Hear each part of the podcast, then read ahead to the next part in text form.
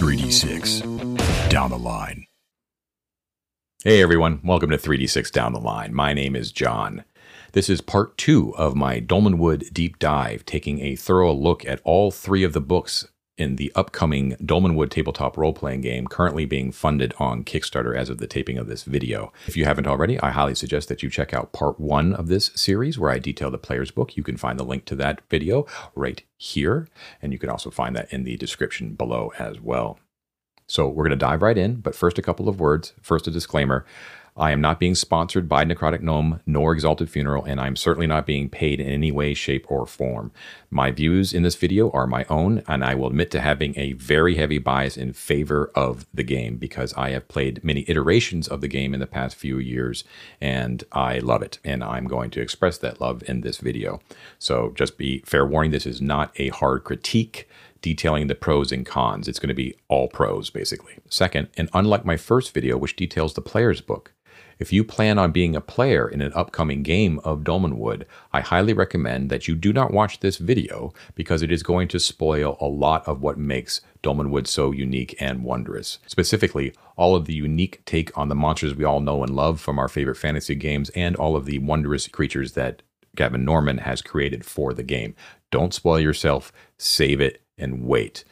Go and tell your referee or your game master to watch this video instead so they can take a look and understand what they're about to get. And as I explained in the first video, the perspective I'm bringing to this is from my years of experience working with the unfinished product up until this point and I plan on relating some of the things that we're going to be looking at tonight to my past campaigns. You can see my Dolmenwood campaign that I played with the my fellow members of 3D6 DTL if you just head to the playlist where I have 22 episodes of that for you to enjoy and watch. You can find that right here and in the video description below. And lastly, before we dive in, I just want to make it clear that this is a work in progress. You're going to see an unfinished book that has a lot of blank pages, some notations that say to do or art inserted here. And uh, just be aware of that, that you are not going to see a completed work here. Okay, as you can see here, this is the front page of the monster book. This is the second book in the game, which includes the player's book, the monster book, and the campaign book. The monster book, which we are looking at tonight, has been walked through previously on YouTube by the great Chris McDowell, designer of Into the Odd and Electric Bastionland. And you should definitely go check out his video as well for a different perspective. All right, so the cover image, um, as is with all the cover images of all the books, is by the great artist Ulla Thynell, and I'm sure that I'm mispronouncing that artist as well. So if you happen to know how to pronounce Ulla's name, please let me know. Um, I admire their work very much. I think it gets across the spirit and vibe of Dolmenwood quite well. All right, let's pop in here. As you can see, this is a pre release version. And here we have Ye Old Table of Contents. Similar to the player's book and the campaign book, the table of contents is fully hyperlinked once again displaying Gavin's focus on information design and ease of use at the table. So you can simply flip to the table of contents if you're using the PDF version, find the monster you're looking for in alphabetical order, and click on it. So if we're looking for Devil Goat, I find it here. And instead of having to flip manually to page 32, I simply click it and voila, there we are, right at Devil Goat. And we can see here that the book itself um, has a brief introduction where it's going to go over the, stati- the statistics and the stat blocks. Then it has the bestiary itself. And the bestiary appears to be approximately 87 beasts and 89 pages worth of beasts. And then the appendices are actually a large chunk of the book. They're actually 26 pages as well. And you can see here that they are divided into normal humans, normal animals, um, and then some really fun charts in the back, which we will go over whenever we get to them. All right, let's go right in.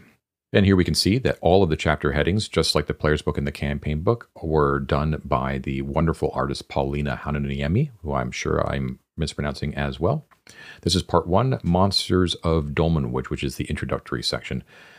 And we have here the denizens of the deep, dank woods, the weird beasts, fickle fairies, and strange spirits that inhabit Dolmenwood here uh, in what's in this book, he explains that in part one, we're talking about, I was right, 87 weird, wondrous, and horrifying monsters. So he wants to make it very clear here the difference between what is in the bestiary part of the book, which is the main chunk of the book, and part two, the appendices. Um, specifically in relation to the fact that the appendices contain normal animals. So you can see there are 48 mundane animals from familiar woodland creatures such as wolves and bears to unique Dolmenwood fauna such as gobbles and gelatinous apes. I know many people were actually confused as why wouldn't you have a gelatinous ape, which is obviously a fantastical creature, not in the bestiary section, which is where all the weird, wondrous, and horrifying monsters are? Well, it's because they are twists or giant versions on normal animals, where the bestiary is the purely weird and the purely wondrous. So, going back to the bestiary, we have a different types. Um, any of you familiar with the latter versions of Dungeons and Dragons would be familiar with some of these nomen- with some of this nomenclature.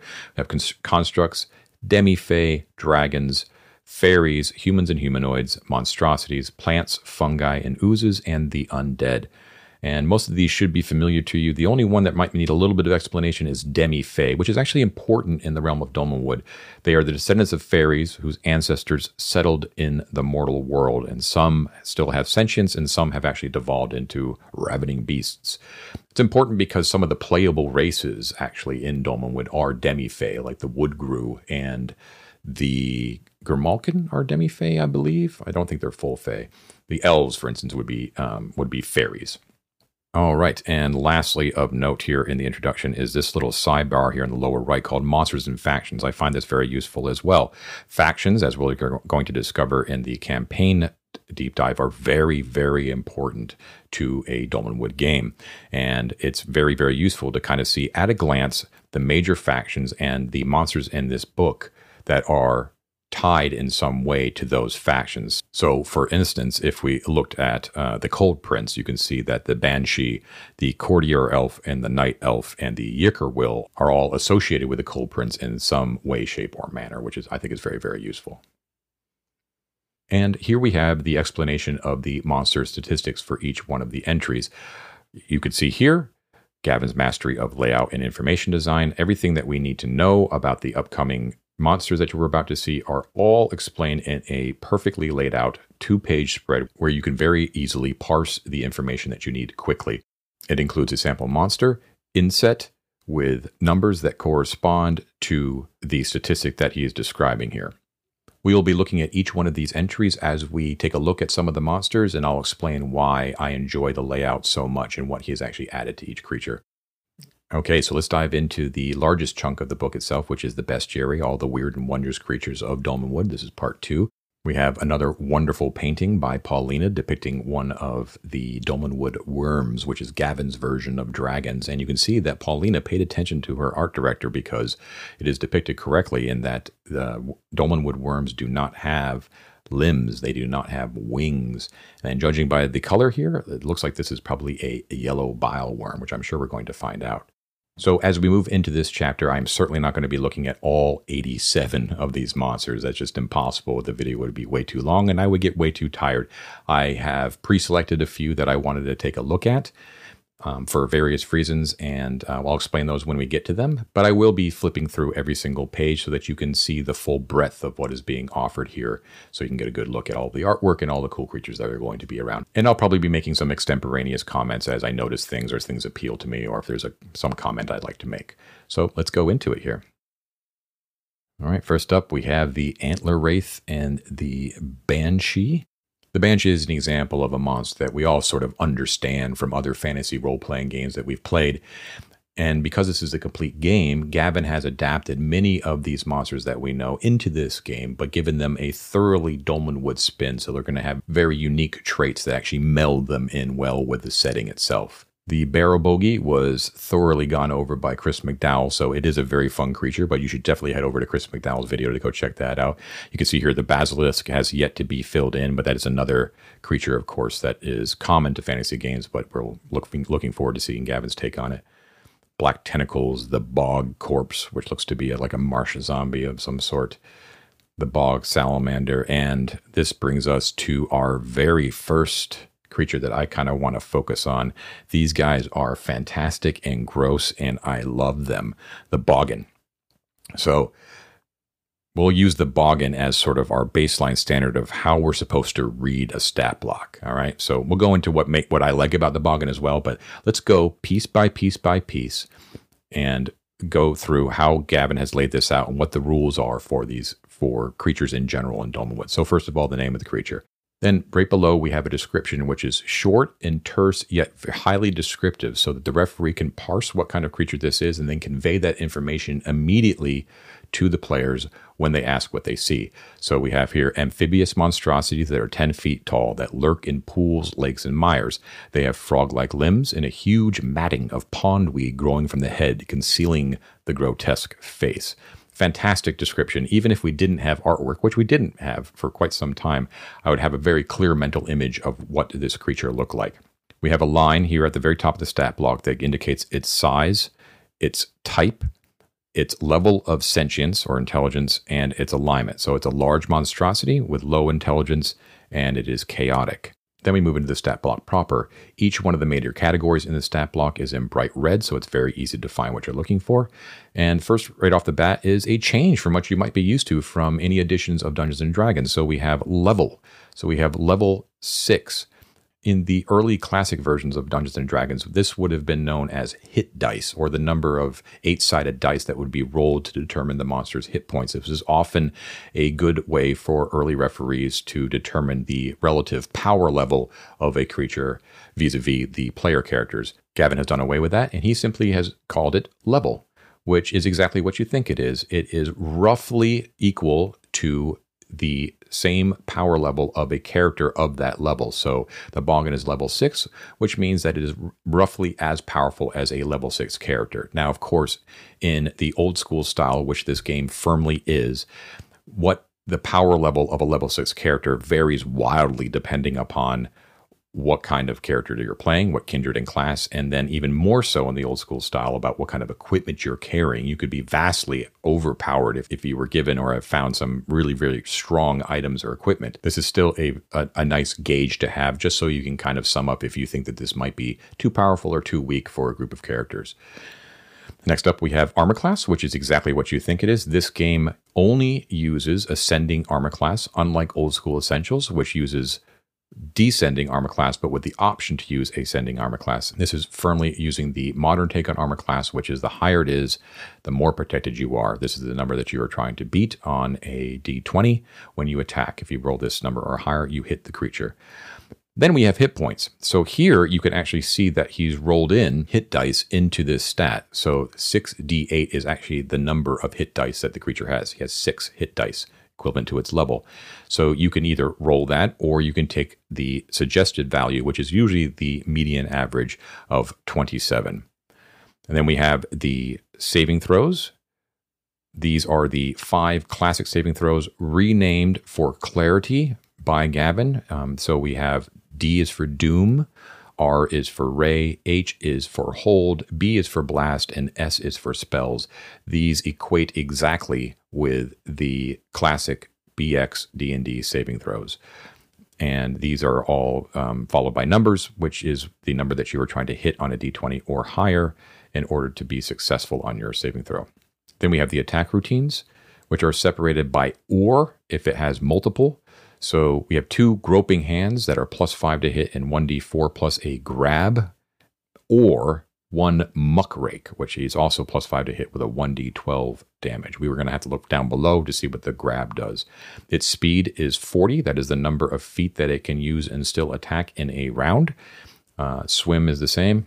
Its morale is 8, which is a number between 2 and 12 when conditions would trigger a morale check, the referee would roll 2d6. And if the number rolled is the morale rating or lower, the monster will stay in the fight. So, therefore, the higher the number is, the more doughty the monster is, the more likely it will tough it out and actually stay in combat. So, 8 is actually pretty high. This monster will not run away or surrender easily. And lastly, we have experience points, which is the number of points that are awarded to the party as a whole for defeating or overcoming the monster. And then that number is divided by the number of characters in the encounter. In this case, it would be 520, which is not a small amount. And then we have the second part of the stat block. We have encounters. So this tells you how many are likely to be encountered. You may have seen this entry under a different name in other editions of D&D called number appearing, right? So we have here 1d6. Now the number here is indicated when you when you find the monsters wandering as in not in their lair. That is the first number. So up to 6 that you could find when you roll on a random counter wandering. And then in parentheses, we actually have the percent chance that the random encounter is actually a creature's lair. And in which case, Gavin has recommended that you can actually multiply the number encountered by up to five if you find them in the lair. However, there is a relatively small percent chance that that is going to be the case, 25% here. So you would roll that. The moment that you actually roll the encounter on the random encounter chart, you would then roll to see is it in lair, and there would be a 25% chance. Next, we have behavior, which is a great entry to have in every stat block. It's, it allows the referee to understand the mentality of the creature and how the referee might go about role playing the creature. Here we have cruel slavers, man eaters. They're just highly descriptive, evocative words, nouns, adjectives that allow you to get a firm grasp in your head of how we're going to play this creature. You immediately know that they are slavers, man eaters. These are not good creatures, right? Next, we have speech. So in most games, we'll have languages, right? And they'll say like they know common and they know elven, and that's pretty much it. Like there's no flavor to it at all. Here, he not only gives you the languages that the creature knows, here basic Woldish and Bogan, Woldish being the common tongue in Dolmenwood, but also gives you a descriptive adjectives for what their speech sounds like, which is fantastic. So here he says that the Boggins have loon like gibbering. I never would have thought of that, having read the description, that that is what they sound like. But when you actually think of what a loon sounds like whenever they're speaking, it makes them all the more horrifying, right? He does this with every single beast in the book that has a full stat block. He also does it with many, many, I believe all of the NPC descriptions in the campaign book, which is great. Next, we have possessions. So he divides the treasure that can be found on these creatures between two categories possessions and hoard. So, possessions would be something that is carried on the actual individual creature itself, and then hoard is what would be found in a lair. So, here the Boggin has none. I know in other entries we'll see them when we go through it. It's usually like a, a smattering of coins or perhaps some trade goods on them or something like that. The Hoard, he has actually come up with a new system for notating treasure categories. So C, R, and M stands for coin, riches, and magic. Coins is obviously pretty self explanatory. Riches is a combination of gems, jewelry, and art objects. And then magic, of course, is anything magical in nature or, or particularly rare. So here we have C3 plus R3 plus M3. There is a scale, I believe it's from 1 to 12. We'll see in the back of the book, but you can uh, easily determine once you see that scale the amount of wealth that is possible here. So 3 is relatively low, um, but he does have all three types. And in addition, they have earths and ores, which are worth 1d10 times 100 GP. So that's not that's not bad at all, actually. Okay, and then we have a number of notes. Depending on the creature, this could be highly involved or just a smattering, but they, regardless of the entry, they are all clearly laid out and they are all things that you're going to want to parse before you use the creature. So, first of all, he's amphibious, he can breathe air and water. Grab, this is associated with that attack, right? The two groping hands. Anyone hit by both of the hands in the same round is dragged beneath its reeking mane of weed. The victim is trapped and may not act, but may save versus hold, bolded, so it's easy to see, each round to escape. In the meantime, the Boggin will attempt to drag the victim to its underwater lair. Pretty darn horrifying. So that clarifies up at the top here under attacks that the two groping hands, that's two attacks at plus five, each attack doing 1d4 plus an attempt for a grab. So that's uh, pretty nasty. When the boggin dies upon death, the flesh of a boggin dissolves into sludge. Their true appearance beneath the matting of hair weed is a matter of some conjecture. This is great because it basically leaves it up to the referee. To determine what happens because of the nature of boggins that they lurk in pools, lakes, and mires. When you kill one, it starts to turn into sludge. It's probably going to sink beneath the water where it can't be seen, right? But if a canny player discovers that no one knows what a boggin looks like underneath its matting of weed, perhaps they will do something in order to ensure that the corpse actually stays upon land so they can determine what it is. And then that's up to the referee to come up with an explanation for what that might be sludge mine. So boggins mine lake beds for ores and clay. This is just flavor. This just tells you a little bit about their ecology and their habitat. To me, this is a strong reminder of what I consider to be the greatest bestiary created for any version of Dungeons and Dragons, which was the second edition Monstrous Manual, which had a similar layout to this, where there was one page for each monster and went to an, an incredible amount of detail into habit, society, ecology, and as well combat. This is a lovely little entry like that. Very short and sweet, but gives you a clear picture. Prey on sentience. Boggins ply the water's edge in search of warm blooded sentients to drag down to their lair. Four and six captives are dismembered and consumed. The remainder are kept as slaves and put to work in the sludge mines. Really nasty. And speaking of nasty, we have amphibious vomit. So the putrid green vomit of a boggin, when caked around the mouth and the nose of a land dwelling humanoid, grants the ability to breathe underwater for one day. A boggin produces two doses of the substance per day. In this manner, they keep air breathing creatures alive as slaves, and the dose of the vomit is worth 100 gold if bottled. Now, that that is the money entry right there. What we have here is a possible positive side effect of an encounter with a boggin. These are littered throughout the bestiary. Is instead of just being threats to life and limb, there could be a reason why you would actually want to engage with certain creatures. Because all of you who are fans of the old school know combat is usually seen as a fail state. It is a very, very dangerous undertaking, and you definitely want to stack the deck in your favor before you enter into combat. You need to have a good reason because there is very little XP reward compared to the rewards that you're going to be getting from finding treasure. So, what motivation do you have to actually risk life and limb by encountering this creature? Well, you have this amphibious vomit. Now, how would you ever know that that would be the case? Well, this is the seeds for adventure, right? Maybe the party does a favor for a sage, and as a reward, the sage actually reveals information about the boggin, tells stories about what the vomit can do, and provides information upon what hexes can boggins can be found in. So the party travels to the hex, probably having adventures, encounters the boggins, frees some of the slaves perhaps, and then harvest the vomit from the boggin. And lo and behold, they have something that grants them the ability to breathe underwater for one day instead of trying to wait to get the water breathing spell if that's even available or find a potion of water breathing. They can actually find it naturally occurring in the world itself, which is just wonderful. It gives you a reason to go out and adventure into the world, right? As well, a dose of the vomit is actually worth money. That's reason enough sometimes, right? So entries like that is really, really creative design. They're not just killing creatures. There could be reasons for interacting with them. Down at the bottom, we have a series of tables. Some of them are common for every single monster, and some of them are unique. These tables make this book. Make no mistake. You should pay attention to all of these. This is such a boon for the referee when they are running the game at the table. I cannot even begin to describe. Oh, although I'm going to try right now, actually.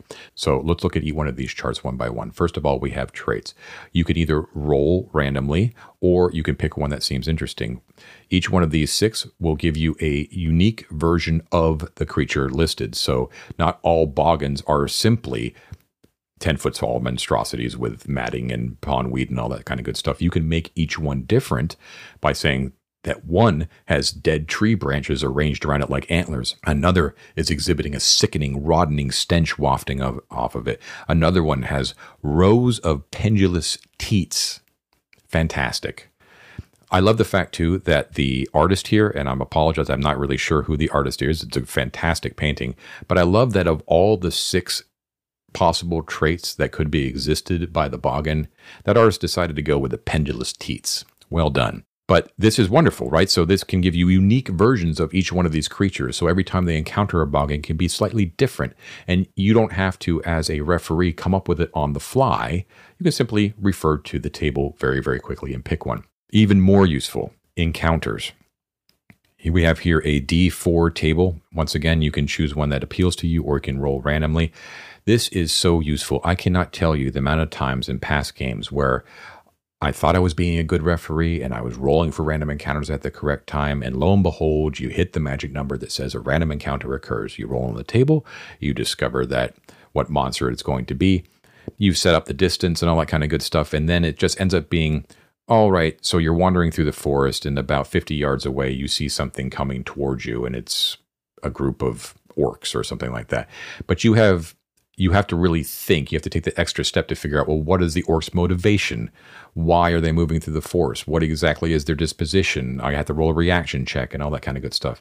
Here, they're almost like mini adventures that sets the monster in an environment where they are interacting with the world itself and presents a dilemma for the player characters that might not necessarily lead to hostility immediately. So check these out. Let's take a look.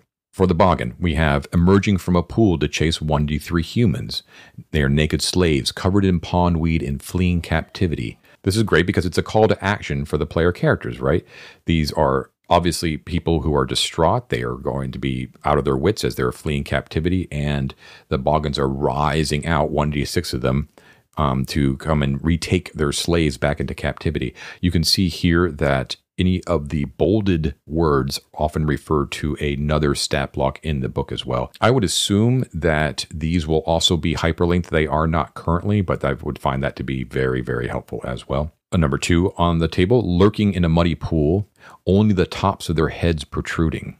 A Drune cottager perches in a willow tree and promises payment in the form of human slaves in return for six barrels of husk sludge, that being the amphibious vomit. So there we have an interesting twist where there's another possible adversary actually in the scene, a Drune cottager. But look at all the opportunity that, that player characters would have here. This is an encounter where the player characters have stumbled upon something that doesn't involve them. In fact, one or both of the parties involved might take offense to the fact that the party that the party stumbled in. So what do they do? Do they attempt to bargain with one side or the other? If it's the Drune, who are the secretive cult of arcane hoarders that usually dwell in the western part of the Dolmenwood, the party might see that as a potential source of information or secrets. So maybe they want to talk to the cottager, right? This puts a whole new spin on the Boggin entry. Sneaking through a bed of reeds, approaching a group of 3D4 anglers who sit around a fire, fishermen, drinking and singing merrily, unaware of the impending danger. Another call to action for the player characters. Possible rewards for saving those fishermen and lastly, we have the Boggins are dragging themselves from a muddy pool which is dried up or frozen, moaning plaintively. The monsters will not live long out of water. So this appeals to the party's sense of morality. These are obviously not good creatures, but they are obviously dying. Do they walk away? Do they put them out of their misery? Do they help them? So, not every encounter has to lead towards bloodshed. Each one of these suggested encounters provides a dilemma, a choice for the player characters. This is so essential to old school's play.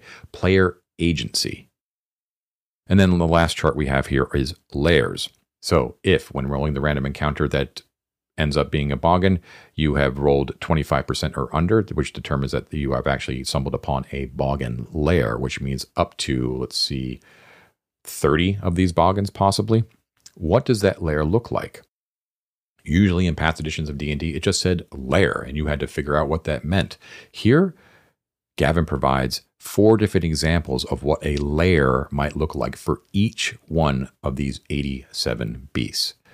Here we have an ancient well shaft submerged in a pond. An old woman is kept bound in weeds at the bottom of the well. She spends her days blindly tunneling terrifying.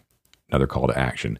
An underwater dome of mud and woven branches, swimming human slaves, 10 colonies of rare fish and mollusks. The Boggins serve a supra intelligent octopus. That's an entire adventure right there. It's literally an entire adventure.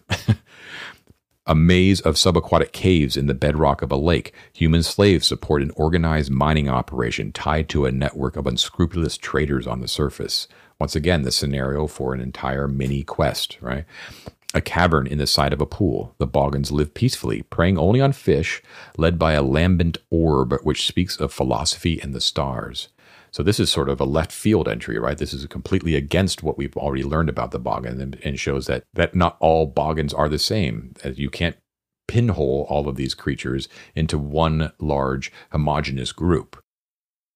So that gives you an idea of how Gavin is presenting each one of these wondrous beasts. He gives you so many options for making them unique each time that you encounter them and providing the referee a plethora of tools to engage the player characters and the creatures when the encounter begins in depth in the world, which only deepens the immersion and provides numerous jumping off points for even more adventure and player agency. It's fantastic. There's the boggin for you. Let's keep moving on, shall we? move through some of these things a little bit faster now. We have the brain conch. There are a number of awesome fungi and ooze related monsters in Domo because they play such a huge role in the forest itself. Bramblings, which are thorny, woody servants of the Drune. Um, the Breggle. So we went over the Breggle in the player's book. They are a playable kindred in the player's book, but for each one of the playable kindred, including humans, they do have a bestiary entry so that you can see the typical version of the playable kindred. So you can see here a longhorn Breggle, which is a noble Breggle, is level five. Now, obviously, if you're playing a Breggle, you're going to range in level, of course, but your typical Breggle Longhorn is going to be around that power level, around level five. And you can see here that we have a unique table for the Longhorn Breggle Noble House affiliation, which you could roll or you could just determine. The Bestial Centaur and the Sylvan Centaur and the Cobbin. We're going to stop here at the Cobbin. These are fantastic. Uh, let's let's read the description real quick. A talking humanoid animals about two to f- three feet tall who build cottages, drink tea, and smoke pipes, just as other sentient folk. They dwell in the valley of wise beasts. Here's the key: under the cruel yoke of the crookhorns. So, judging by the, the description here, you can probably see that the obvious influence here is are children's fairy tales like Wind in the Willows, for instance, where you have anthropomorphic animals. Who doesn't love anthropomorphic animals these days, right? But the Cobbins I find to be the perfect personification of the Dolmenwood vibe. On the one hand, you have the fairy tale whimsy and the tongue in cheek humor, but on the other hand, you have the dark side of fairy tales and the dread and the horror, oftentimes leading into body horror almost, right? So, on the one hand, we have the cute and whimsical anthropomorphic talking animals that dress and talk just like we do. However, they are actually living under tyrannical rule of the most evil force within the wood, which is the Nag Lord Atanuwë and his Crookhorn legions. So, why don't we pop over to the map at this point, real quick? And if you are a player at this point, you need to look away. I am not joking. This is the referee's map, and you should not lay eyes on this. You will be spoiling yourself for the worse. So, if we look here, the Valley of the Wise Beasts, which is where the Cobbins reside, is between the River Shub and the River Shiver. Cobden on the Shiver is one of the 16 settlements of Dolmenwood that is fully detailed, and that is a Cobbin settlement. It is currently under the thrall of the Naglord Atanuwë, which rules from his obscene throne in the fallen Sarg stone right here. So, just the fact that he places them under this tyrannical rule puts a whole new spin on this typical archetype of the cute anthropomorphic animal. So going into detail in the stat block here, you can see that they're they're a low level, level one. They don't have a very high morale. You're not going to need XP for for killing them because you're not really supposed to, right? But they do give you these lovely little role playing prompts here. Their behavior shrewd, cautious, merry. Their speech, they speak woldish and gaff. They speak with rustic squeaks and croaks. Adorable, right? And in the notes, they give you a few notes about possible weapons. Not really important, obviously. But here, origins. Cobbins were created by Atanuwë, who wished for adoring worshippers and decided to awaken sentience in the animals of the Valley of Wise Beasts. Awful, right? Twisted corrupt versions of animals. It's a horrible, horrible backstory. Outside the valley, Cobbins are encountered rarely, apparently, as escapees from the tyrannical rule of the Crookhorns. Example layers and encounters listed here are best suited for encounters taking place in wider Dolmenwood outside the Valley of the Wise Beasts. That's good to know because you obviously can't be expected to only be playing in the Valley of the Wise Beasts. So, in the wider area of Dolmenwood, this is what you would be looking at for the charts whenever you encounter a Cobbin. A unique chart here right away, we have the species that you might encounter. This is really great because if I rolled a random encounter for a Cobbin, I would have a tough time just sputtering out a cute animal right off the top of my head, much less more than one, right? So you can actually just roll on a d12 chart right here and come up with a whole variety of cute Wind of the Willows esque animals like moles and mice and squirrels and weasels, right? Traits smoking a long pipe, hat keeps slipping down over their eyes, aw, whistles and sings little ditties between sentences, with wicker basket on the back laden with straw and kindling, thick woolly jumper with far too long arms.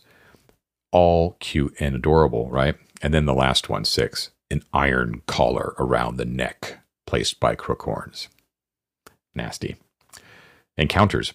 Quivering behind a great stump, hiding from 2d4 crookhorns who are yelling, You will not be punished if you turn yourselves in now, while quietly chuckling. An encounter right there is more than just obviously a cobbin. You've suddenly introduced up to possibly eight crookhorns, who are no joke in a fight. Picking through the ruins of a church and graveyard, irreverently tossing around broken holy symbols. How does the friar and cleric in the party react to such behavior?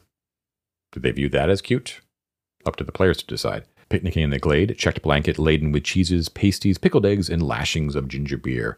This is a great one. I like this one because it there is no built-in dilemma. There is no prospect of violence at all. This is a chance to introduce what Gavin calls the homely hearth, a little break in the adventure just to enjoy the victuals that are on offer. And as I explained in the player's book, there is so many available in Dolmenwood that are all fully detailed. Just take a little time and enjoy that stuff, right? It's fantastic. Lastly, sitting exhausted beside a stream, cleaning wounds acquired while escaping Crookhorn custody. Without proper care or healing magic, the wounds will soon prove fatal. A call to action. Not only would you probably be keen to help and heal these Cobbins, but you would probably want to find out who did this to them and probably hunt them down and wreak revenge for their sake, right? An adventure seed, once again. Their lairs a ramshackle hideout in the ruins of an old barn shared with a colony of 3D4 lurkies don't know what lurkeys are, but they're obviously not just turkeys. A splendidly constructed, adeptly concealed treehouse in the branches of an old oak. A little rope ladder can be spied dangling in between branches. Once again, these are lairs that are more likely to be found in the wider Dolmenwood. This is not indicative of how they live in the Valley of the Wise Beasts, where they actually live like genteel, civilized folk. Similar, uh, in my head, I kind of picture them as like hobbits in the Shire. This is how they would live when they're outside their homeland. Uh, a miniature thatched cottage in a glade of foxgloves. A hand painted sign reads Hobble's Tea Rooms. A Mogglewomp has taken up residence in the cottage, expelling the Cobbins to huddle in a leaky barn at the rear. Call to action here as well. The Mogglewomp is a a feline fae that actually uh, wants to be invited into a house and have tea. And when it does so, it actually grows larger and larger until it, it eats and expels whoever lives there. And it just keeps growing large in the house. It's a wonderful House in Wonderland esque sort of creature which we will see in the, coming through here. A semi permanent camp inside the hollow, a fallen trunk of a great tree. The insides of the trunk are lined with soft moss and hung with cooking pots. Oh, that's nice, sweet as well. So that was the Cobbin, and I thought that that is a good example of showing the wild variety and spectrum of creatures that you can find in Dolmenwood. Moving on, we have the cockroaches, which is unfinished, and then we have the crookhorn, and we're going to stop right here because I love the crookhorns. I use them in 3D6 Down the Line's online campaign with my friends. You can go and see it. I can't remember the exact episode where they show up, but it's in one of the later episodes. These are the guys that you just love to hate. There's nothing good about them. They are totally and wholly corrupt, and they can be found in almost every part of the wood, although they are native to the court of the Naglord, which is near the north. These are the guys that are actually ruling over the Cobbins, as we just described. They are seven foot tall, feral, disease ridden Breggles. That's the important part here is that they are actually goat folk that have been corrupted by the Naglord, twisted by the chaotic influence of their master, Atanuwë. They roam northern Dolmenwood as pillagers, brigands, and burners of villages. They are not nice people.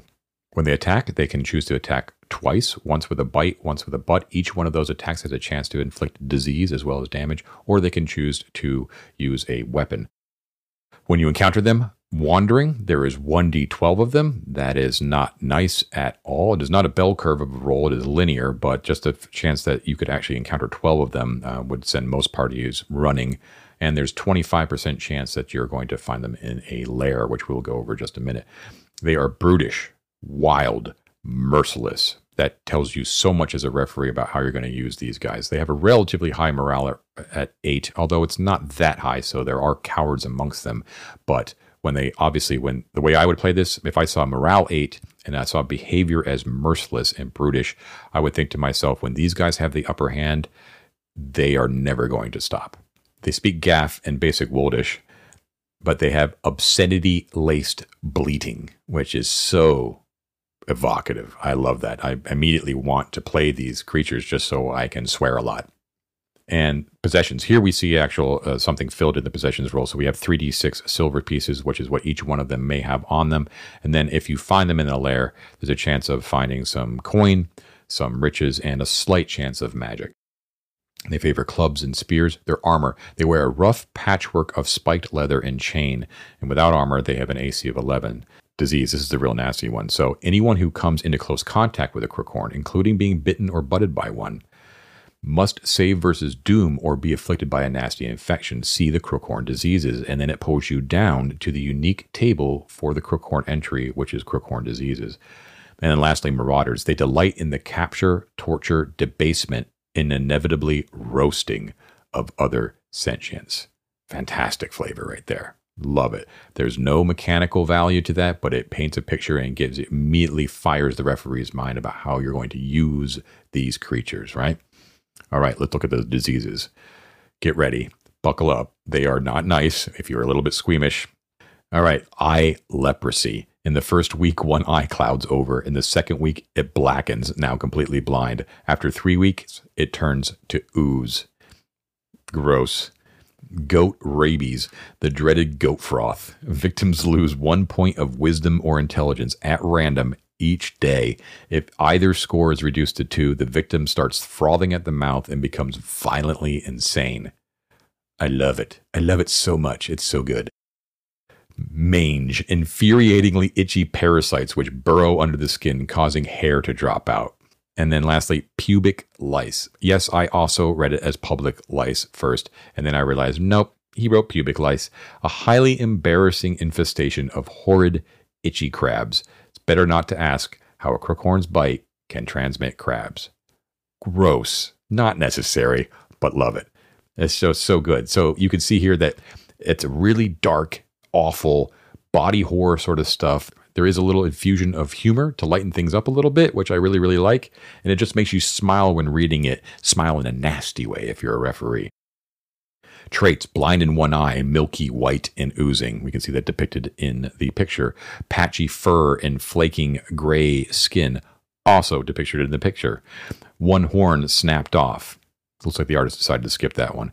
Bright orange, red, or purple fur may be natural or dyed. They're punk, man. They're punk speaks with a sinister lisp, giggling maniacally, and bellows, gurgles, and rolls eyes madly.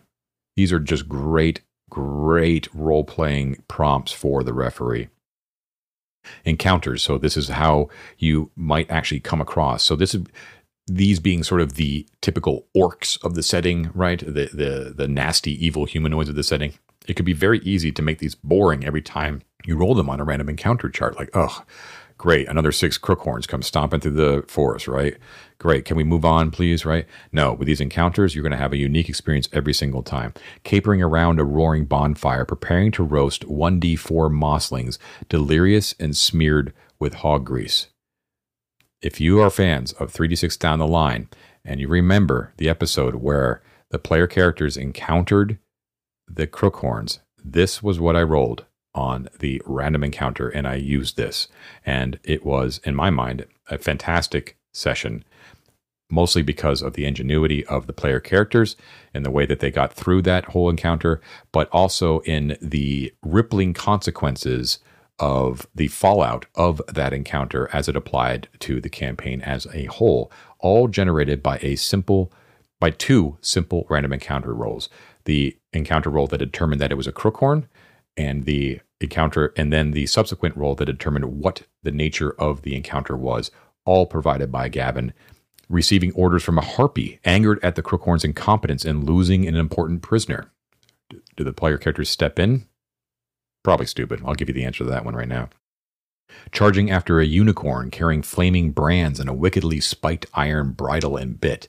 They're going to enslave and probably harm this unicorn if that's not a call to action, I don't know what is because who knows what kind of rewards the unicorn would give a player character party for saving it from a band of crookhorns. And lastly, prancing around to abominable pipe music, bearing a six foot tall, velvety, three horned unicorn upon a throne, utterly inebriated, which applies a minus two to their attack rolls and saving throws. Good stuff. Lairs, where are you going to find these guys whenever you roll 25% in layer, which, by the way, would yield possibly up to 60 crookhorns? A makeshift camp of greasy tarpaulins and hammocks, freshly killed game animals and skins hang from trees. Maybe a chance for an ambush for the player characters. The cellars of a mossy ruin stuffed with rotting furnishings. A Drune cottager is held prisoner in the dark. I like that one a lot. Anytime the Drune are introduced as sort of like a uh, side additive to an existing entry. I love that because they the Drune are so mysterious. It just immediately injects a uh, another layer of danger and possibility and potential into an encounter. So this is a cottager that is held prisoner. What happens when you save a Drune from certain death? An interesting question to ask your player characters a homely cottage whose former human inhabitants were recently dispatched. The Crookhorns are a rebel band planning to abscond from their overlord Atanuwë. This is a great dilemma. There's no doubt that they actually committed the violence against the family and off them, yet they are attempting to actually break away from Atanuwë. What is their motive? What was it about Atanuwë that they decided we've had enough? Do you even entertain listening to them after what they've done to this family? A marquee in a freshly burnt clearing. Inside, the crookhorns cavort, blast crude trumpets, and torment prisoners for the delight of an audience of 2d6 harpies. That just sounds like a nightmare fuel to me. I don't know if I would get involved in that at all. That's when I would say, walk away, move along. All right, so those are the crookhorns. These are your baseline standard evil humanoids, but look how much flavor has been injected in a simple one page spread using four tables. That's it. You have a single page spread and you have a full picture in your head of how you can use these at the table instantly. Moving on, we have the crystalloid. I don't have any idea what these things are, but it looks like you could probably homebrew these right into Gavin's old school essentials module incandescent grottos, that's for sure. The Diorlings, which are sort of deer people, the devil goat, which are used by Breggle nobles, I believe. And we move into the Drune. Going to stop at one of these, the most common kind. So, first up, we have the Audrune, which are the elite members of the Brotherhood. There are 13 of them. They are all unique, each have individual names, as you can see in the chart here. And they are assigned to guard nominally the Summer Stones and Nodal Stones um, which are foci of intense arcane power in Dolmenwood. And we'll go through that in more detail whenever we go through the campaign book. The Braithmaid and the Cottager and the Drune Wife rounds out the Drune entries, but I want to focus on the Cottager, which is the typical member of the Brotherhood. So, moody, black cloaked members of the occult brotherhood who wander the deeps of Dolmenwood, recording omens and seeking occult power. You can see down here at the bottom, it also says see also Drune faction in the DCB. I assume that there'll probably be a page number once those page numbers have been finalized. DCB stands for the campaign book. So the Drune are also a faction as well, which are fully detailed out in the campaign book. You're not getting the entire picture of the Drune just from these monster entries. You should also refer to, as a referee, to the campaign book to get a uh, more further detail on how the faction actually is inserted into the wood itself and how player characters can interact with them. But uh, let's look into the stat block here. Interestingly enough, they do have a nefarious reputation by the common pious citizens of Dolmenwood, but you can see here that they can be any alignment. Gavin chose not to call them neutral, which he easily could have. He said any alignment. So that tells you something right off the bat, right there. You can see that they all carry a staff of green flame, which is plus 30 to attack and does some damage, plus some burning. Or they can cast a spell, or they can inscribe a sigil, which is really, really cool. So very, very arcane based. Have a pretty high morale. You're not going to scare these guys away, especially if you're trying to hoard an arcane secret from them or they're attempting to gain an arcane secret. You're going to find one to four of them so they are relatively solitary or travel in very small groups, and only 20% chance that you're going to find them in a lair. Their behavior. Once again, these are these triggers for the referee to immediately be able to grasp how to roleplay these guys out. Penetrating, self serving, manipulative. They speak in abstruse tones, doom laden. Love it. And they speak Drunic, which is their own secret language. They has some good stuff on them. So they got some gold pieces, probably a golden torque worth 150 gold right there, and some trade goods. You're going to love the trade goods when we get to that in the back in the appendices. No hoards in the lairs. They keep that. They keep the good stuff very, very well hidden. That's their whole modus operandi. They have dark sight. They can see normally in darkness up to 30 feet. Interesting in itself. These are humans. They are not of the same ethnicity, as most of the humans in Dolmenwood. They come from far the north in a much earlier time. So, is their dark sight a result of magical experimentation, or is it just something naturally that evolved from that ethnicity from the north? Burning green flame. So, a victim damaged by a cottager's staff has to save or be wreathed in snaking flame, suffering damage for a number of rounds, and can only be extinguished if the victim immerses themselves in water. The spells that they have they have the following arcane spells memorized Ingratiate, Vapors of Dream, Dweomerlight, and Paralyzation. Those are all new spells described in the player's book as we went through in the earlier video. And then uniquely, they can do a sigil once a week.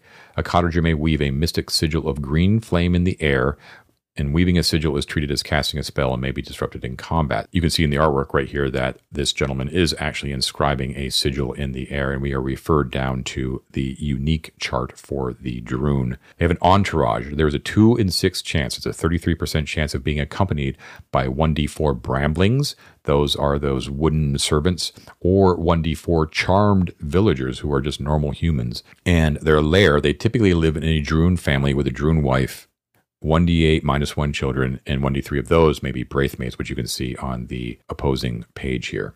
All right, so let's look at these Drune sigils. Fear, the witness must save versus spell or flee for one turn. Summoning, where they can summon bramblings, or they can actually topple a dolmen. This is crazy. A standing stone within 60 feet topples, and all within 5 feet must save or suffer a bunch of damage. That, of course, would only be used if you were actually at a standing stone, which is quite likely when it comes to encountering Drune, actually. Their traits they are emaciated and addled by mushroom brew. They have a necklace of owl skulls. One might have a crown of antlers. Very cool.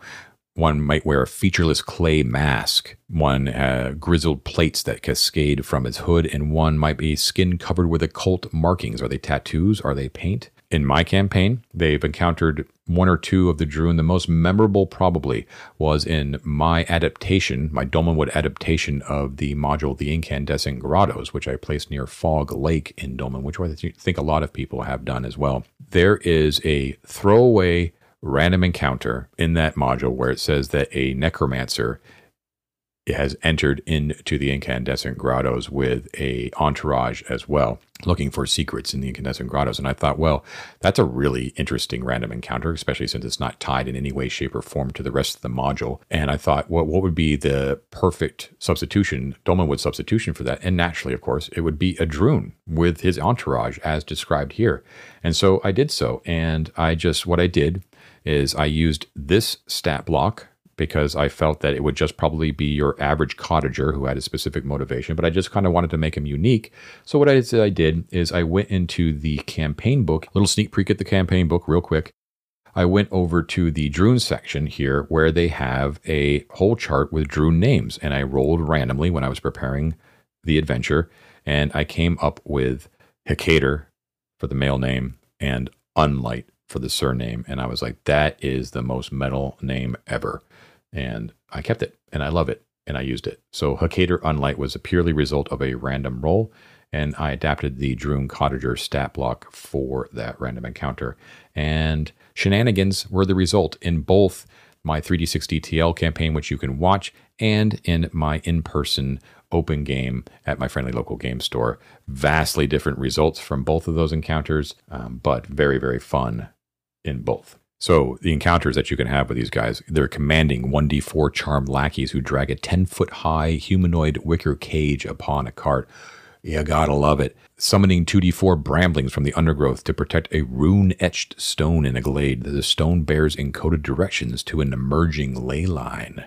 This is what's so great about their Drune is their association with the deep arcane secrets of Dolmenwood, and they are a one-way path to getting to the real dark secrets of the wood. I recommend that if you're planning on refereeing a game of Dolmenwood in the future, that you early on in the campaign drop rumors or actually have an encounter with the Drune that informs the player characters that the Drune are the source of the deepest and darkest and most valuable secrets of Dolmenwood because there's a lot that is there to unearth that they may never encounter if they don't interact some way with the Drune. You want to plant that seed early so that it gives the players the reason to want to go out and find them and interact with them and steal or bargain for their secrets.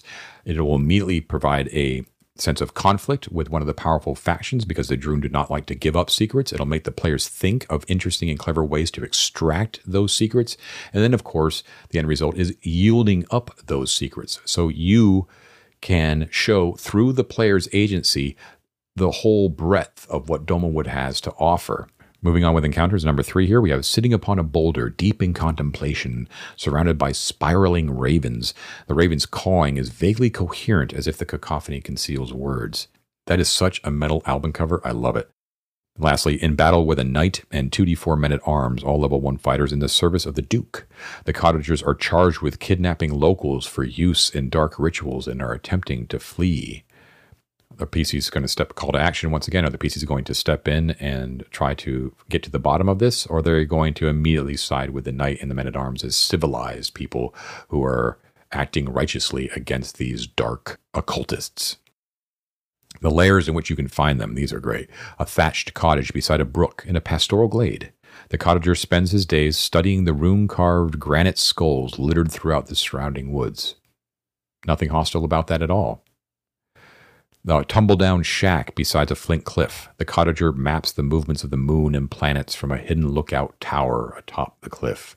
Dark and mysterious. I love it. The whole notion of watching the stars, the ast- astrological element of the Drune. Poorly renovated ruin beside a monolith of fathomless obsidian, which imprisons any who gaze into its depths. The cottager knows the secret of releasing those trapped. An adventure seed right there all worked out for you. A dilapidated cottage beside a waterfall. The cottager is dying and is racked with regret at the deeds of his life. He may rashly reveal secrets of the Drune to strangers. You might as well just put a picture of a carrot right on top of that entry right there because that's all a player characters are going to need to hear. Amazing, amazing stuff. So that is the Drune Cottager, an example of your typical Drune that you may encounter and I love them. I think the Drune are one of the most unique additions to Dolmenwood, and you should use them liberally. They are amazing. And moving on to the elf entry. Once again, elves are much more of the Jonathan Strange and Mr. Norrell variety, where they are alien and dangerous and fey and capricious and should not be trucked with lightly. The elf knight and the elf wanderer, fairy horses associated with fairy, the galosher,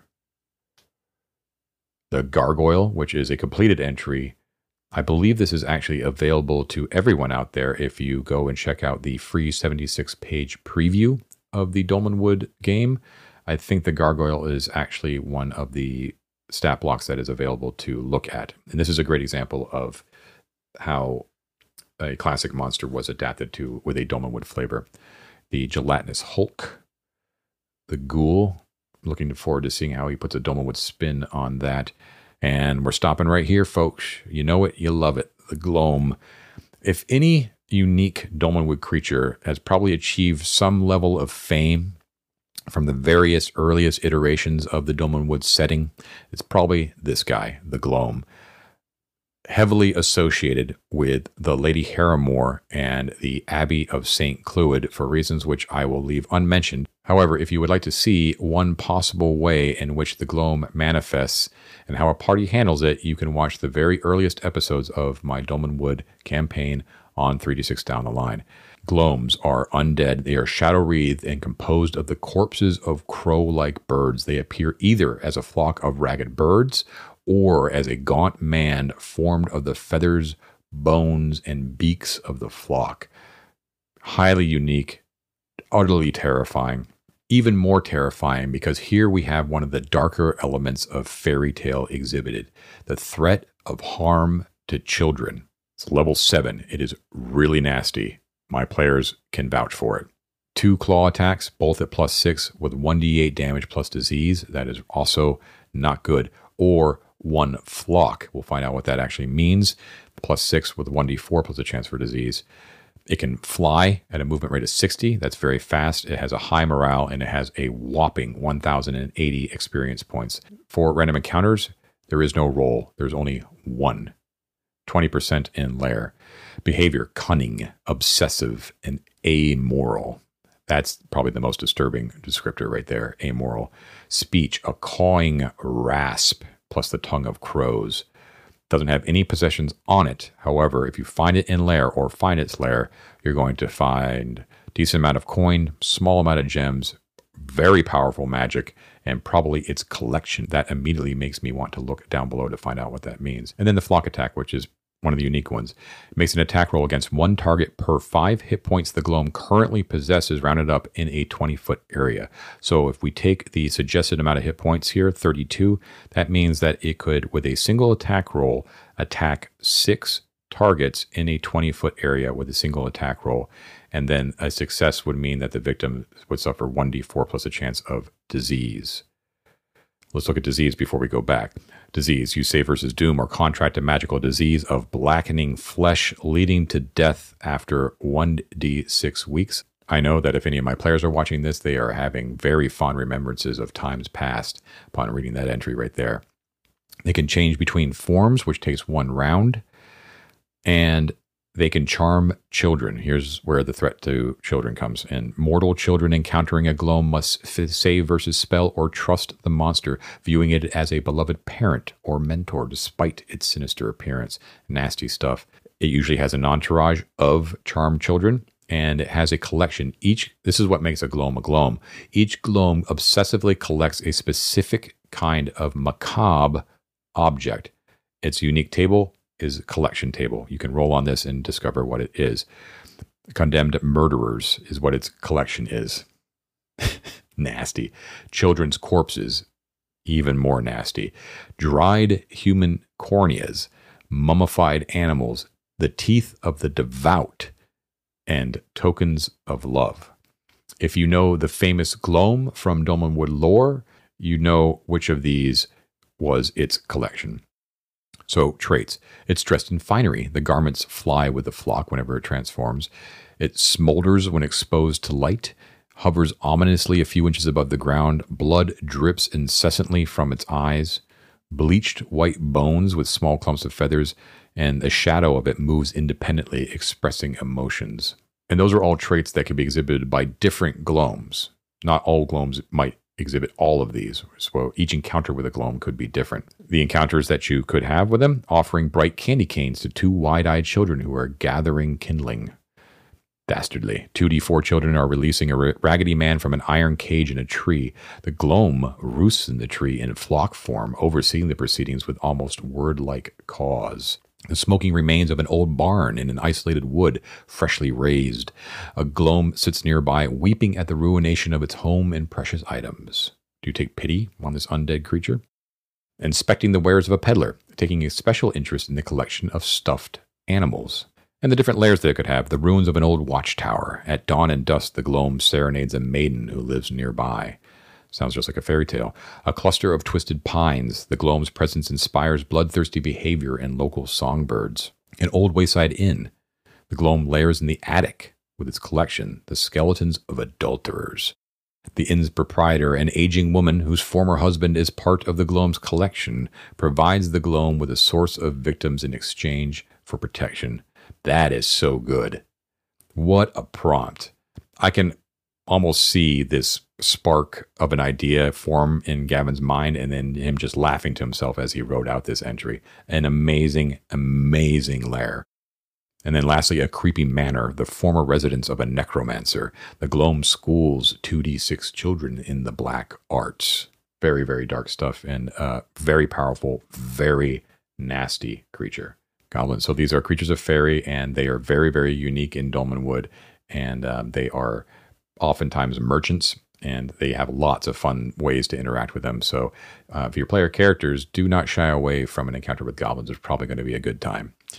Griffins, the Grimalkin, which we saw in the player's book, Harpies, which is another classic monster, the Harridan, which is an ogre witch that serves the Naglord, the Headless Rider. I actually rolled this on a random encounter check for my in person group, and I didn't have this entry, unfortunately, where I could pull off these amazing encounters and traits. Um, but luckily, the party decided to just let it pass on the road and didn't interact with it, which saved me some needed creativity in the spur of the moment, which I did not have at that time. Uh, the Jack O' Lantern, which is not a pumpkin, it's a weird humanoid psionic mushroom thing. uh, the Kelpie, the Mad Tom, which are amphibious demi-fae with catfish faces, the Mannequin, wooden constructs. They're animated by witches, which is cool. They serve by served by witches. Witches are a very cool faction. We're going to be going over those in the campaign book walkthrough. Manticore, looking forward to seeing the Dolmenwood version of that. Marsh Lantern. Are they undead? Yes, they are. Wretched souls who have drowned unconsecrated in marshy pools. The Merfaun, pretty self explanatory.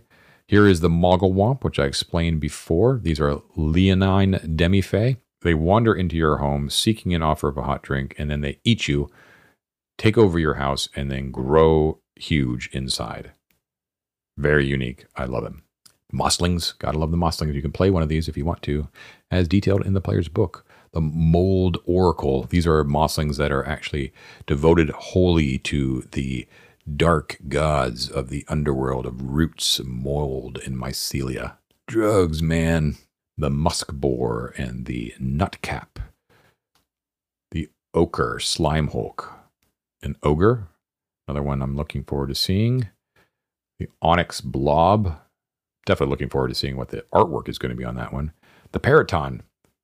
I remember these from classic Dungeons and Dragons. The flying nasty deer eagle thingies. The Pook Morel, six inch tall humanoid mushrooms. They mess with your mind and project psychic horrors that make your dropped possessions actually look like they are animating.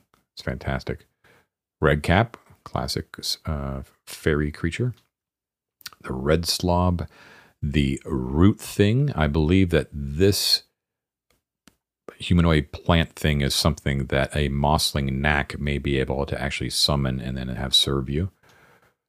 The scarecrow, these are actually peddlers, and they're actually good guys. The last creature I wanted to delve deep into is this guy, the Scraby. I love these guys. So, a little preface when I was attempting to dolmen wood eyes the incandescent grottos module, there was a section early on in one of the early caves of the incandescent grottos where there are kobolds that are mining crystals in a nearby cave. There is a chance, of course, for hostility, them being kobolds, but kobolds don't really fit in Dolmenwood. So I was like, what would be an interesting substitution for kobolds? And I thought, well, if they're mining, they're probably trying to sell the goods that they are mining. And I thought Scrabies would be perfect as a particularly unique creature to Dolmenwood. They are demi-fae and they are grubby, scrawny, and three to four feet tall. They are traders by nature with saggy, sallow skin, moonish eyes, needle teeth, and tap like noses. This is what I love about them.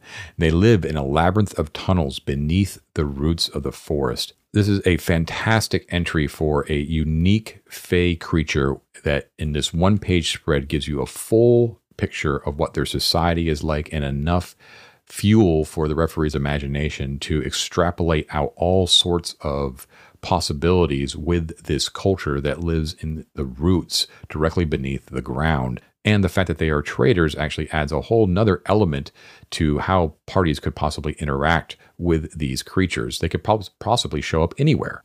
Their combat stats don't really matter that much unless your party are real jerks. um, but uh, their role playing stuff is important here. Their behavior is that they are shrewd, prudent, and excitable, and their speech is sniveling and whiny. Um, and the possessions here is the key one trade goods. They have fairy goods, herbal goods, and mundane goods. See page whatever, which hasn't yet been finalized, but we're about to take a look at the trade goods charts in a moment. And that's what makes them such interesting encounters every time is what they possibly have on them. And plus that and another feature which we're about to go into. And you can see here that they have a substantial hoard in their lair if you really want to try to steal from them or bargain with them perhaps. Um, they have level 11 magic uh, cold iron, so they do suffer. They are demi-fae, so they suffer extra damage from cold iron. Um, and they can turn into a worm. This is one of the interesting, fun things is in a pinch, they don't like to do it. I love that little parentheses there. They find it distasteful to do it. That says so much about them. Scrabies can transform into a long, a five foot long, one inch thin gray worm with their with their face at the tail end. That is horrifying. It's almost body horror right there. The transformation takes one round, during which the Scrabie can do nothing else. And when in this form, they are able to dive into the earth and burrow away at their normal speed. So if any sort of hostility breaks out, they can just get, get away pretty much. No problem. The best part about Scrabies, the nose beverage. This is peak whimsy. This may not be for everybody. I love it. I love the fact that there is body horror mixed with extreme whimsy. So you have the opposite ends of the spectrum, similar to the Cobbin, right? Where you have the cute whimsy combined with the dark nature of their being under tyrannical rule. Here, you have something similar. Each Scrabie can pour a particular liquid from its tap like nose at will up to one pint per hour. Despite their questionable origin, these liquids are quite delicious. The bestowing of a nose beverage is a gesture of friendship, sometimes performed when sealing an especially satisfying deal. That automatically sets up a really comical and fun and memorable encounter assuming that you're encountering the Scrabie and that some sort of talk of trade is going to be included. The fact that the player characters at first don't even understand what is about to happen when they conclude the deal, they probably thought they got something really cool or paid for something interesting. And then all of a sudden, the Scrabie just lets loose with a glass underneath its nose and shoots out a beverage that it expects the PCs to drink is just an amazing scenario that you can just imagine what the results might be, right? The unique table for the Scrabies is nose beverages. You never thought that you would see a table in any role playing game for nose beverages, but yet here we are. Nose beverages, they can produce, you can roll this randomly, I certainly did, birch sap, burdock juice, I don't even know what a burdock is, cheap wine, cloudy cider, exquisite mead, frothy ale, ginger beer, honey water, iced tea, mint water, sparkling perry, and tart lemonade. I don't think I need to say anything more. That's just pure creativity. Traits. Particular Scrabies can have these following traits. They, one wears a quizzical wooden mask. One smokes green moggle moss in a long clay pipe that is a unique pipe weed that she is fully detailed once again in a two page spread in the player's book. All sorts of different uh, pipe weed. Uh, listening to mercantile negotiations through an ivory horn it's fantastic. You visual. A braided beard down to its knees. It calls strangers palanquin and friends spontiwiff. Completely random, and I think that's the point. Telescopic fingers that can unfurl up to three inches long. So let's look at some of the encounters where we can find these guys lying listless by the roadside, drunk on mushroom ale, their wares strewn behind them. They drunkenly barter with passers-by, offering ludicrous or fictional goods, for example, mooncats, king's jowl for mermaid's toes, or sagacious mares. Uh, feverishly repairing a section of tunnel exposed due to a cave-in. Passers-by may be enlisted to help if willing to work in exchange for a gift. Call to action slyly peeking out from a hole at the base of a tree, negotiating a deal with an irascible Drune cottager carrying jars of pickled organs and painted eggs. The introduction, once again, of the Drune. You can see how important that faction is to this setting. Perched atop a sled packed with goods, wildly lashing the boars which drag it, frantically trying to evade the crashing footsteps of a gelatinous hulk in pursuit. So, of course, you're going to help the Scraby, right? And the lairs in which you can find them cramped stores, pantries, libraries, bedchambers, and smoking parlors in the hollow trunk of a mighty tree, accessible via a tunnel through the tree's roots. It might be a little homage to the Hole in the Oak module by Gavin. A stone trap door in the forest floor leads to a chilly subterranean warehouse full of barrels and crates. A stove and mounds of blankets are the only home comforts. It's kind of sad. Two inch wide clay pipes lead to narrow ledges, stores, resting places at different levels of a bottomless underground shaft. Ever more absurd creatures dwell deeper down A little prompt for an adventure, perhaps. Perhaps a little dungeon drawing might be required. And a cavern pool. The Scrabies hide their goods in casks at the bottom of the pool, extracted by hooked poles. They also sleep in the water. One stays above the surface on guard and draws the others out when they awake. It's a nice little spin, a little right turn on what you might possibly think about how Scrabies actually live. Very unique environment. And those are the Scrabies. A great example, similar to the Cobban, about how not all of these things are meant to be fought. They are meant to provide interesting role playing opportunities, which is true for almost all of these creatures. Even your vicious, evil crookhorns always have the chance to actually negotiate. And it's in the description itself that prompt for a possible alternative to combat, which should always be on the table when it comes to old school role playing because combat is so deadly. And finishing up what the bestiary has to offer, we have the Shadow, the Shape Stealer. That should be interesting. I'm wondering if that's sort of a doppelganger sort of thing, a skeleton. I'm gonna love to see the version, the Domo version of that. Giant mutant snail, and then even better, the giant psionic snail.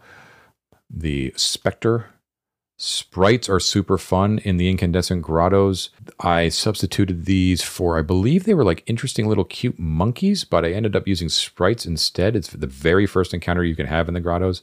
And I use these little guys to everyone's dismay because they are little bastards. Um, and each of their colors, they can each have their own little prank that they can pull. They're great. And each one has like their own name too. So they're not just black sprites, they're known as gully gups. Purple sprites are model cops, right? Lots of interesting, flavorful stuff here. And you can see that I think this is one of the very few that actually has a uh, two page spread. Talking animals, different than Cobbins. This confused me at first a while back when I first encountered these but these are just normal animals that have been charmed with the gift of speech. So they are different than cobbins. Treoweres, which I believe are the treants of the setting, yes. Trolls are great. Um, they are highly unique. They do have the regenerative properties of classic trolls, but they also have an association with moss. So that is what they crave above all else. And their danger to civilized folk is that they have a pr- preference for the moss that grows on corpses, which is why they would like to kill you. Corrupt unicorns, gotta love it. Pure unicorns, werewolves, wicker giant, the wights, the witches, highly unique. These are not the witches that you are probably thinking about.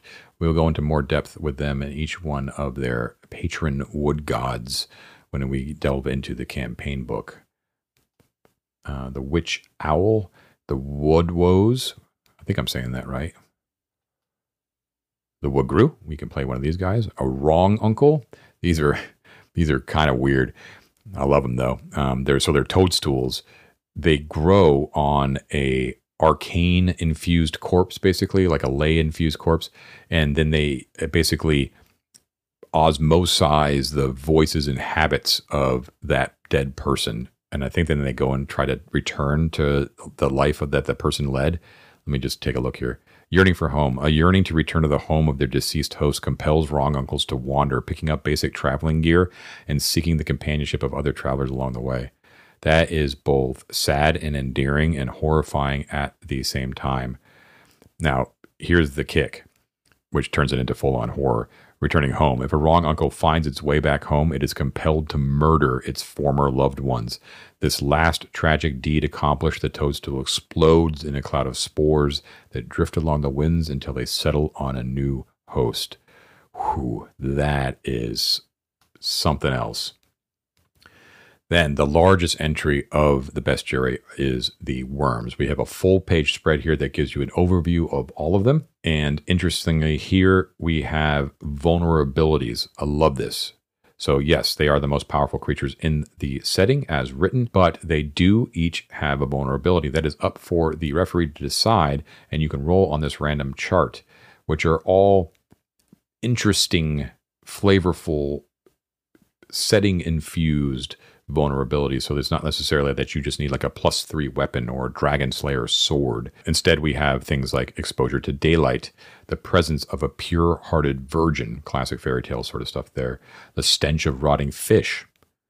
This is uh, number seven is my favorite. It's atheist philosophy. Love it. That's their vulnerability. Interesting is the Dolmenwood version of dragons, worms as they're known, as I described before at the beginning of the bestiary. They are limbless and wingless, so they are more serpentine than anything else, and they are categorized according to the four bodily humors from early medicine. So we have black bile, blood, phlegm, and then yellow bile. Each are highly unique culminating in the yellow bile worm right here. And we can see looks to be a drune petitioning it as well. Probably going to be a very dead drune in a moment. And lastly, the Yickerwill. These are uh, flying demi-fae, sort of like humanoid caterpillar moth creatures. And I believe they are associated with the Cold Prince, yes, in the origin. They are the devolved descendants of the Cold Prince moth faced wardrobe guards, a small number of whom lingered in Dolmenwood following his banishment into Faerie. So I thought that before we dive into the appendices and finish up this second part of the Dolmenwood deep dive, that it might be helpful to show how a referee would go through the procedure of actually determining the chances of a random encounter, then having that encounter manifest in choosing the monster and then referencing the book. Like what how does that actually look in play? And this is how I did it in both of my games using the PDFs. So first let's switch over to the map real quick. Once again, players look away, spoilers involved heavily. And let's focus on let's see, Hag's Addle here, which is the swampy area dominated by the lower Hamath River and ruled over by the hag. Um, and that seems like a very dangerous place with lots of nasty monsters. So let's pick one hex at random. We will go with 1008, which is this hex right here. All right, so we determined that the player characters have moved into this hex. When they move into the hex, we're going to check first to see what the chances are for getting lost, which is also doubles as the same chances for random encounters. So I'm going to refer to hex 1008 in the campaign book. Here is another preview of the campaign book for you. And let's go into hex 1008. Right. So if you look on the right page spread here, we have the flotsam pools. So this gives us all the information we need. We're going to go into more detail about this in the campaign book preview, but this is just to show you how a monster could be generated randomly. We have the indication here that it is this terrain is swamp. That is key to note because that determines what possible chart we might roll on the random encounters. The chance for encounters in three and six, that is a high likelihood, that is a 50% chance. Daytime encounters are one in six likely to be with a specific NPC, which is detailed here in the hex description. We're going to ignore that for now and just assume that that is not the case. So, point being is we're taking we're taking a look at two notations immediately upon looking at this hex description. One, it is a swamp. Two, the chance for encounters is three and six. That's all we need to know for right now. All right, so they're wandering around the hex looking for secrets, which are all detailed, detailed here in the hex description. And the referee secretly rolls four encounters. And let's say he rolls a two on the d6. That triggers an encounter. All right, so then we are going to go into the encounter section of the campaign book, which is right here. And we have these lovely, lovely encounter tables. So, the first thing you're going to do is we're going to roll a d8 to see what kind of encounter it is. So, why don't we do that? We'll head right over here and we will roll a d8. And we got a 6 a six on this chart, so it is daytime. They are not on a road or track. Notice how it's different if they are on the, the safety of a road or track. There is none of that in the Hag's. It is swampy, dangerous land. So we look at wild, daytime. We rolled a six. We're going to go to the regional chart. Okay, the regional charts are over here on this page. This is great. So we're going to look for what region of Dolmenwood are we in? We are in Hag's Addle, and you can see that there is actually a chart specifically for that region. So you roll a d20 to determine what we encounter, and let's switch back over to my dice roller, rolling a d20. I got a 12, and that is going to yield a musk boar, 1d6 of them. So I can immediately make that roll real quick. Three musk boars.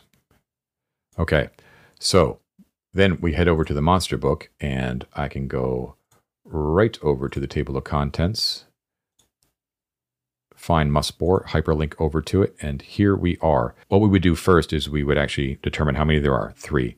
We then we roll 33% chance in lair, so let's check that out real quick. Oh, is a chance? That's a 30? 37, okay, so not going to be in lair. All right, so these are encountered wandering in the wild.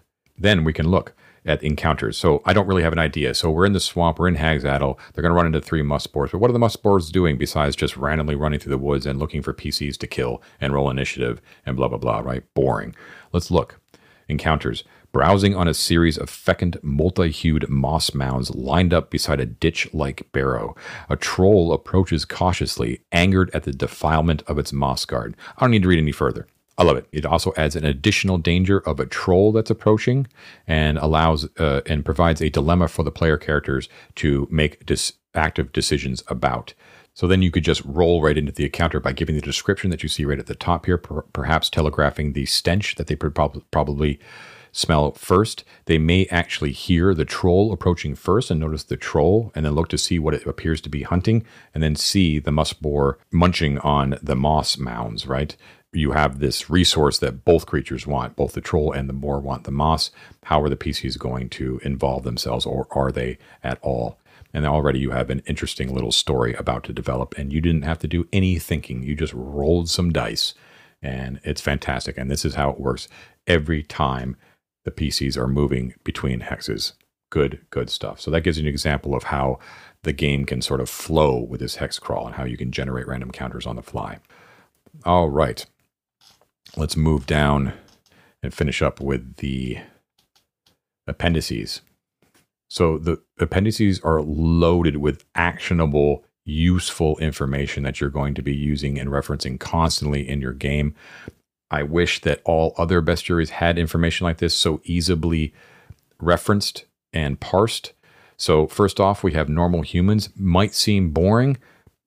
Not these guys. There you are constantly interacting with humans all the time. And frankly, for my money, I often find that normal humans and the other sentient kindreds of Dolmenwood and lead to far more interesting adventures than a lot of the crazier, more whimsical creatures do.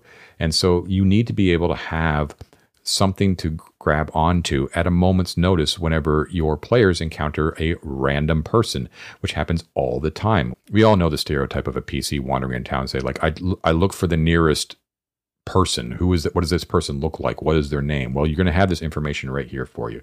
First of all, you have a normal human with its basic stat block as your as your baseline.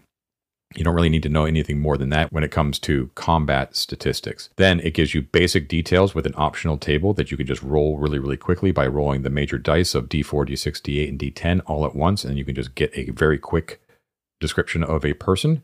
And that may be all you need. However, Gavin gives you a full series of the most common occupations or types of people that you might encounter in the woods and towns. So here are the anglers that we referred to be, before, fisher folk, town criers, fortune tellers, lost souls. This is actually a common one. that you will, a common random encounter that you will find on the roads or in the forests of Dolmenwood is just someone who just got lost. Um, merchants, peddlers, pilgrims, priests, villagers, right? So this is fantastic because most of them have some sort of interesting chart to roll on. So let's look at the priest, for instance pre every priest is always the same, right? In every game, it just depends. And Like what makes them different is the god that they worship, right? Well, that's not the case in Dolmenwood, where the major religion is the Pluritine Church, which is a monotheistic religion. So how do you differentiate priests? Here, we can just roll on a d12, and you can find out that oh, this priest is an evangelist. This priest is a tithe collector. This priest is a lich word that says so much about the priest just with this simple word. The lost souls, you can find out their fate, first of all. Rolling a six, they had been wandering in fairy for 2D100 years, a Rip Van Winkle sort of story, right? And then you can roll on where their home actually is. This is a seed for adventure. So you can roll randomly regardless of where you find them. And if I come up with a 1 on a d10 and I roll Castle Brackenwold. But what happens if I find this lost soul randomly in the northwestern corner of Dolmenwood? Then it becomes a question of how are you going to get this person back home? Is it worth your while? What are they going to give you as a reward for bringing you home? Then we have a really useful one. Now, a lot of this stuff you can see is labeled to do, but these are typical adventurers. And this is great because for each one of the nine classes, available to play in the game. Gavin gives you a first level, a third level, and a fifth level version of these classes, which is really, really useful. You can't make the assumption that the player characters are the only adventurers marching around Dolmenwood. They're going to encounter other people like them, and when you need one quickly, here you go. And then we have adventuring parties. Once again, you are not the only adventurers in town. Sometimes you're going to roll randomly that there is a party that shows up, and that's a very difficult thing to come up with on the fly is what that adventuring party consists of like what what are they made up of and it has a full system here for actually determining what kind of kindred class they are what their alignment is and um, a whole sequence of determining their equipment and everything. And and lastly, he actually gives you random charts for determining what their quest is, like what they happen to be doing. What are, what are they? What are their what are their goals? And these are based upon the overall party's alignment. So are the good guys, bad guys, or I guess opportunistic guys would be the word to describe neutral. Let's pick a chaotic. Let's pick a, a, rival adventuring party who are nasty folk. They want to assassinate or kidnap a lawful NPCs. And then Gavin gives examples of actual NPCs, where they are and in what hex. I would think that, that, that these hexes will probably be hyperlinked for quick reference should you need to. Um, so very, very useful in a pinch. Then we have a large section here where they are normal animals. So these are the mundane animals and their giant cousins, which are commonly encountered in the wood. So he points out immediately in the first paragraph here that they are the mundane to the gigantic to the magical that roam Dolmenwood. So there are some fantastical ones here, but they are all versions of animals in some way, shape, or form. Many of these, even though they are common to what we know in the real world usually have one line or two that ties them a little bit more into the setting. So let's look at the giant ant, for example. That normally this would be sort of a boring encounter, right? Like if I rolled this in the random encounter chart, I'd probably skip over and look for something that was more Dolmenwood specific. But let's look a little bit deeper here. Here's the line right here: known to mine veins of crystal beneath ley lines. That is very setting specific very evocative, ties them immediately to the Dolmenwood setting, um, and makes them stand out from a generic stat block, right? Let's take a look here. The false unicorn is a fantastic one here. These are actually white furred deer, but then they have a single horn in the center of their forehead, so they look like unicorns and they are gamey and have reasonably tasty flesh. So they are actually hunted and used for food. Great thing here is the stench. Close up within 60 feet, the stench of their habitual flatulence is highly distinctive. So this is the point at which the entrancement of encountering a beautiful, pure unicorn dies away on the vine and is replaced by a flatulent deer. So there you go. Example, of the whimsy and humor. Once again, there's your gelatinous ape we have the owlbear, nests in caves and hollow trees. We have the shaggy mammoth, green-furred mammoths that they roam at twilight foraging for night fruits. And we have uh, the trotling. This is a rather disturbing animal. Naked miniature pigs, pinkish brown skin, but they have the face of petulant toddlers. It gets big nope from me. Nope, nope, nope. Don't like it at all. Automatically horrified. Even more horrifying, faces of petulant totters, yet their flesh is delectable when roasted, though incredibly greasy. Really gross. All right, as promised, the trade goods spread. How many times have your players interacted with a peddler and you just default to the normal adventuring gear chart to determine what they carry? I'm guilty of it myself. Here we have four highly unique tables of differing goods that are all highly evocative and creative that will delight your players whenever they trade for these items and can possibly lead to further adventures and more interaction and immersion with the setting itself. If the creature's stat block indicates that their hoard or their possessions includes trade goods, dive into this because your players will love it. Scrabies, baby. Scrabies. That's what you're going for here. You have fairy trade goods, mundane trade goods, and even these are more interesting than your average adventuring equipment, herbal trade goods, and occult trade goods. So, just uh, we're not going to go through all of them here, but just an example of how creative it can be. Let's take a look at some of the fairy trade goods. Bottled light. Dawn light decanted into stoppered bottles of dark crystal, and if unstoppered, it casts an amber light in a 30 foot radius for six turns, may be sealed and reopened multiple times. Monsters affected by sunlight are vulnerable to bottled light. Great stuff. Obviously, doubles as a torch substitute, but much more magical. Uh, let's pick another one at random here. Frozen Bird Song. Ooh. Flakes of glittering hoarfrost stored in glass bottles, swaddled in thick felt. If it's thawed, the melting flakes release a wondrous torrent of birdsong, as if a chorus of nightingales, blackbirds, thrushes, and finches were greeting the dawn. Song echoes around for 1d6 turns before fading.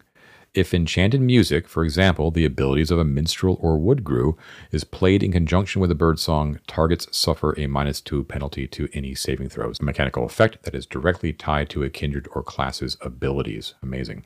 Then near the end here, we have monster rumors. Oh my gosh, it, it's the gift that keeps on giving, really.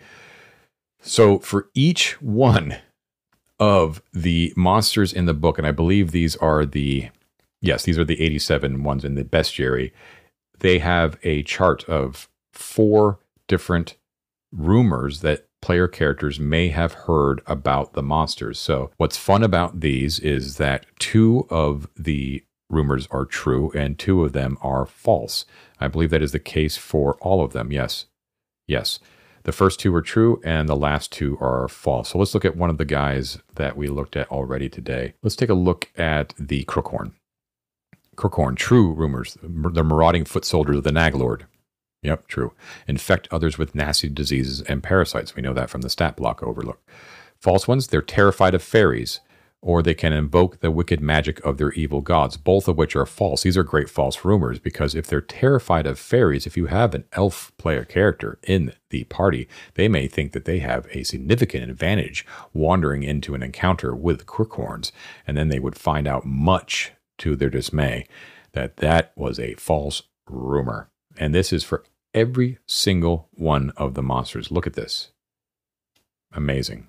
Goes on and on and on. Then we have a section here that is unfinished for creating monsters. I love it. I'm really looking forward to seeing what the system is here.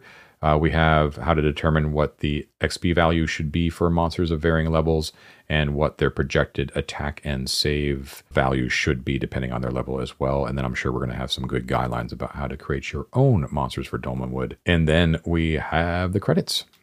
And that'll about do it for part two of 3D6 Down the Line's deep dive into the upcoming Dolmenwood tabletop role playing game by Necrotic Gnome and Exalted Funeral.